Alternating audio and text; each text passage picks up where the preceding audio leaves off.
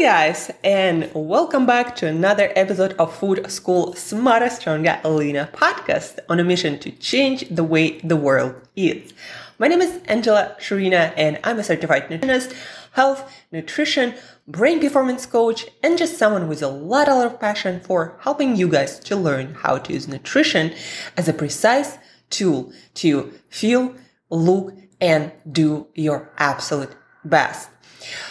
Today, by the end of this episode, guys, you're gonna be a procrastination master, and I'm not even kidding. Uh, so stay tuned and learn and listen very carefully because what you're about to learn is gonna blow your mind. It's gonna change your mind forever. And then once you encounter or notice the procrastination trend in yourself, like you are delaying, delaying, delaying something, you can leverage this new understanding, this new cognitive model to change that procrastination and make it super easy for you to start anything, no matter how hard the project is, how many uncertainties, um, how many things you gotta learn, how many things you don't understand. You're gonna master procrastination. So stay tuned for the whole episode. But also, guys, I wanna start with my personal aha. So this morning, I understood uh, the work of BJ Fogg. He is a researcher. I think he has to do something with neuroscience, but he got popular writing this book, Tiny Habits. It's like a foundational work uh, on the science of building habits. And, and, again, he started his work in Stanford, but then he developed this amazing business to help individuals and companies to change habits, be that a corporate culture or personal habits for health and fitness.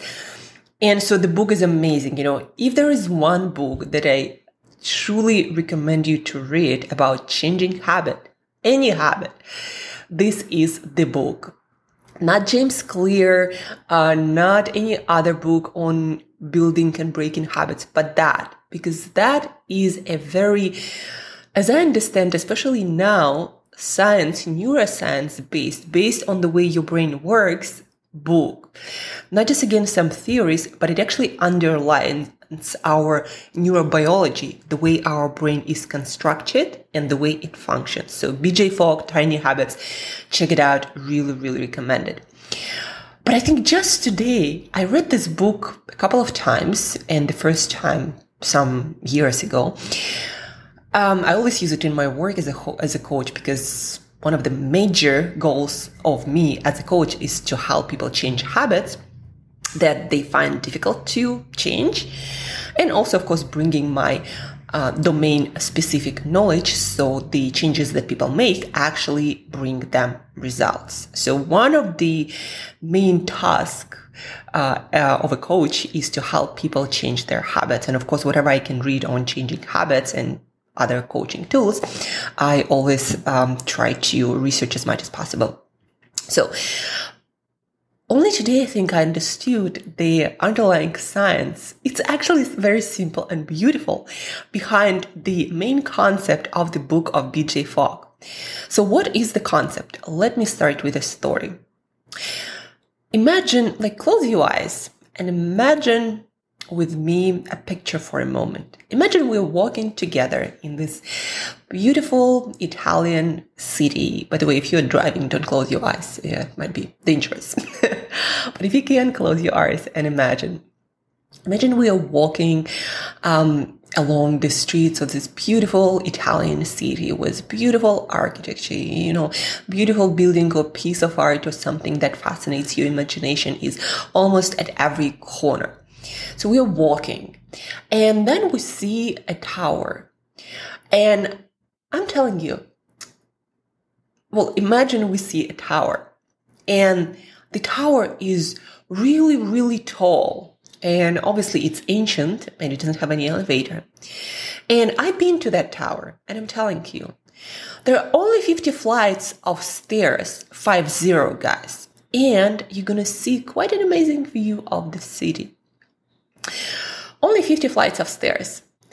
And most of you really mentioning that probably will start hesitating. Like 50 flights of stairs. Oh my God. Like, I don't know I can do that. Right. And you start kind of procrastinating on that.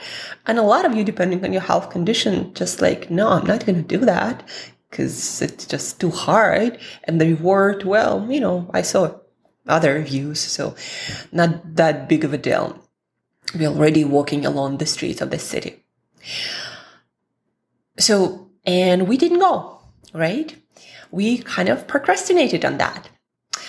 And then now, uh, get back to the point before we see that tower. Imagine we see a tower again, but the tower is not that tall and maybe it's kind of on an elevated piece of um, land. And I'm telling you, there are only three flights of stairs. And from the top of this tower, we're gonna see the most gorgeous view you've ever seen in your life. I promise you. Only three flights of stairs. What happens now? You like three flights of stairs? Yeah, sure, let's do that. And we are going. So what is happening here and why these situations are so different? Because in situation number one, 50 flights of stairs, your brain calculated the amount of effort needed, the reward you're gonna get, and your brain decided, I'm not gonna release dopamine, the molecule of motivation. If you've been listening to this podcast, you know what dopamine is. It makes you go so your brain made a calculation and it's like the amount of effort needed with the reward, they're not comparable. So we're not going to release dopamine to make you go. So we're just going to pass on that tower. Now, in the second th- scenario, your brain calculated again, like three flights of stairs, yeah, not, um, not a lot of effort, and we get to see this amazing view. And the brain loves novelty, discovery, etc right? So the brain releases the amount of dopamine needed to make you go and climb those three flights of stairs. And your procrastination is gone.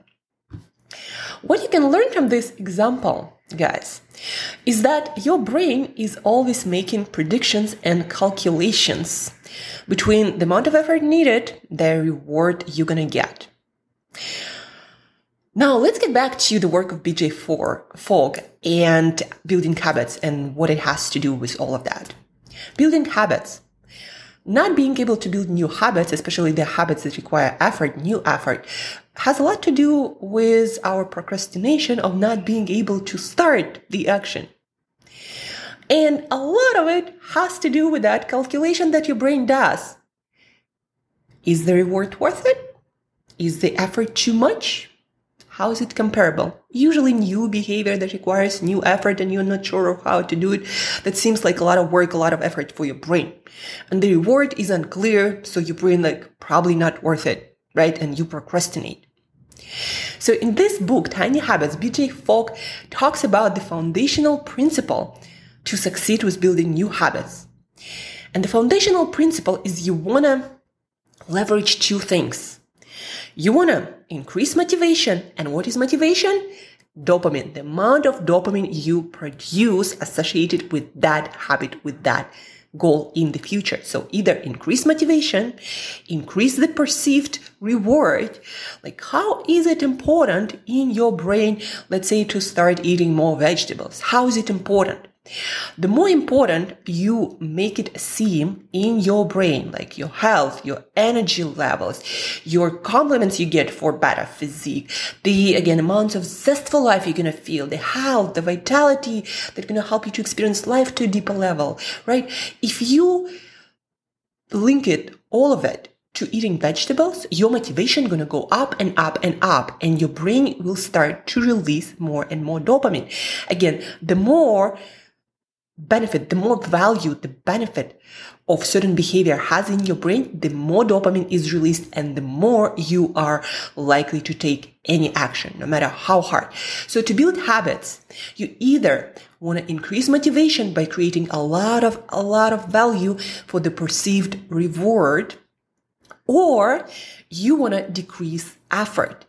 And again, in your brain, it doesn't require any action. Well, some action is required. But in your brain, you want to make this a ratio, like a lot of motivation and a lot less, less, less, less effort. You want to decrease effort. And by decreasing effort, I, I mean making it easy, making it appear easy and simple. So let's get back to our story of two towers.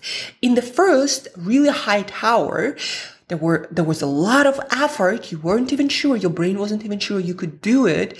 And the reward was kind of like average. So your brain again made the calculation.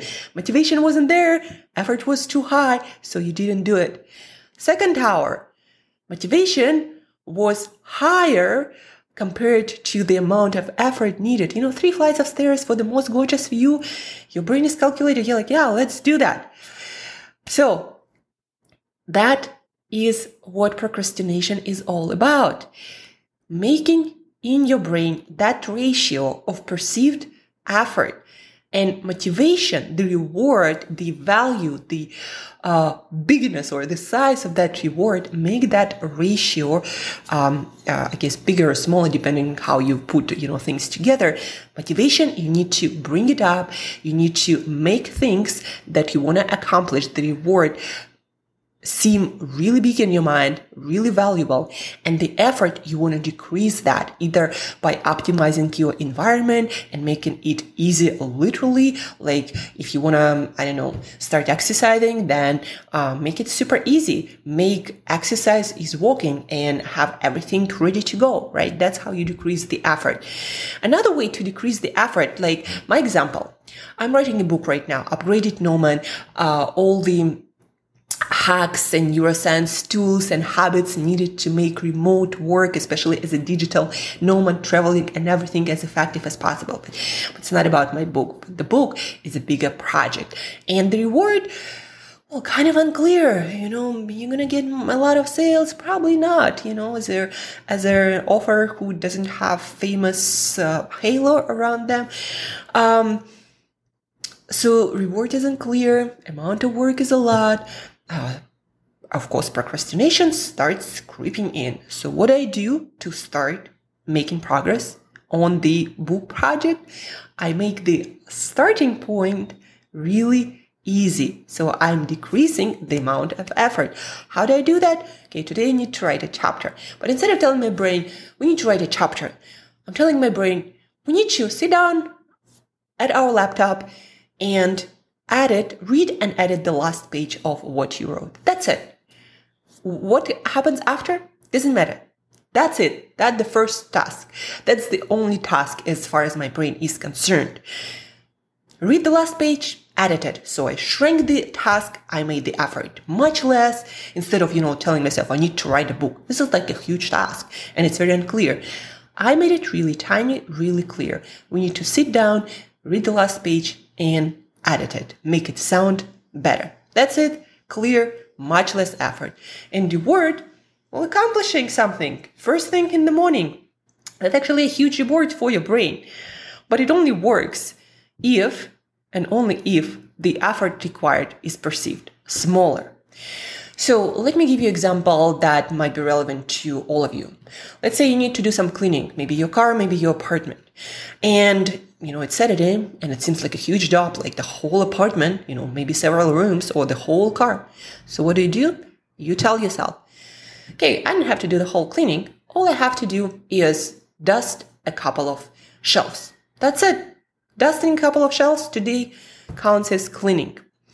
You shrink the task and now there is much less resistance, if any, in your brain. And that's again because in order for trigger, in order to trigger any action, your brain needs to release dopamine. And your brain only releases that dopamine required for the task if that calculation between the effort and the reward is in the favor of taking action. So again, you want to make the reward, the motivation as big as possible, increasing the amount of the dopamine. And then you want the effort to pull that trigger as little as possible. Dusting a couple of shelves. Once you're in the action and dopamine is flowing, guess what, guys?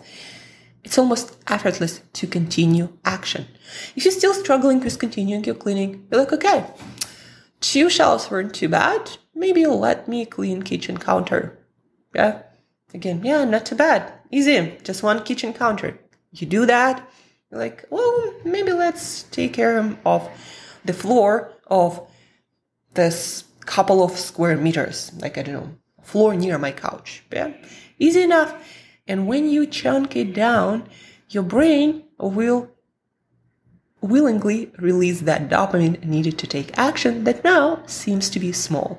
And you get the reward of feeling accomplished and doing something. Your brain actually loves being productive, but it needs to be sure the amount of effort doesn't increase the um, reward. Otherwise, in your brain, it might mean, you know, you're spending your energy, not getting much reward.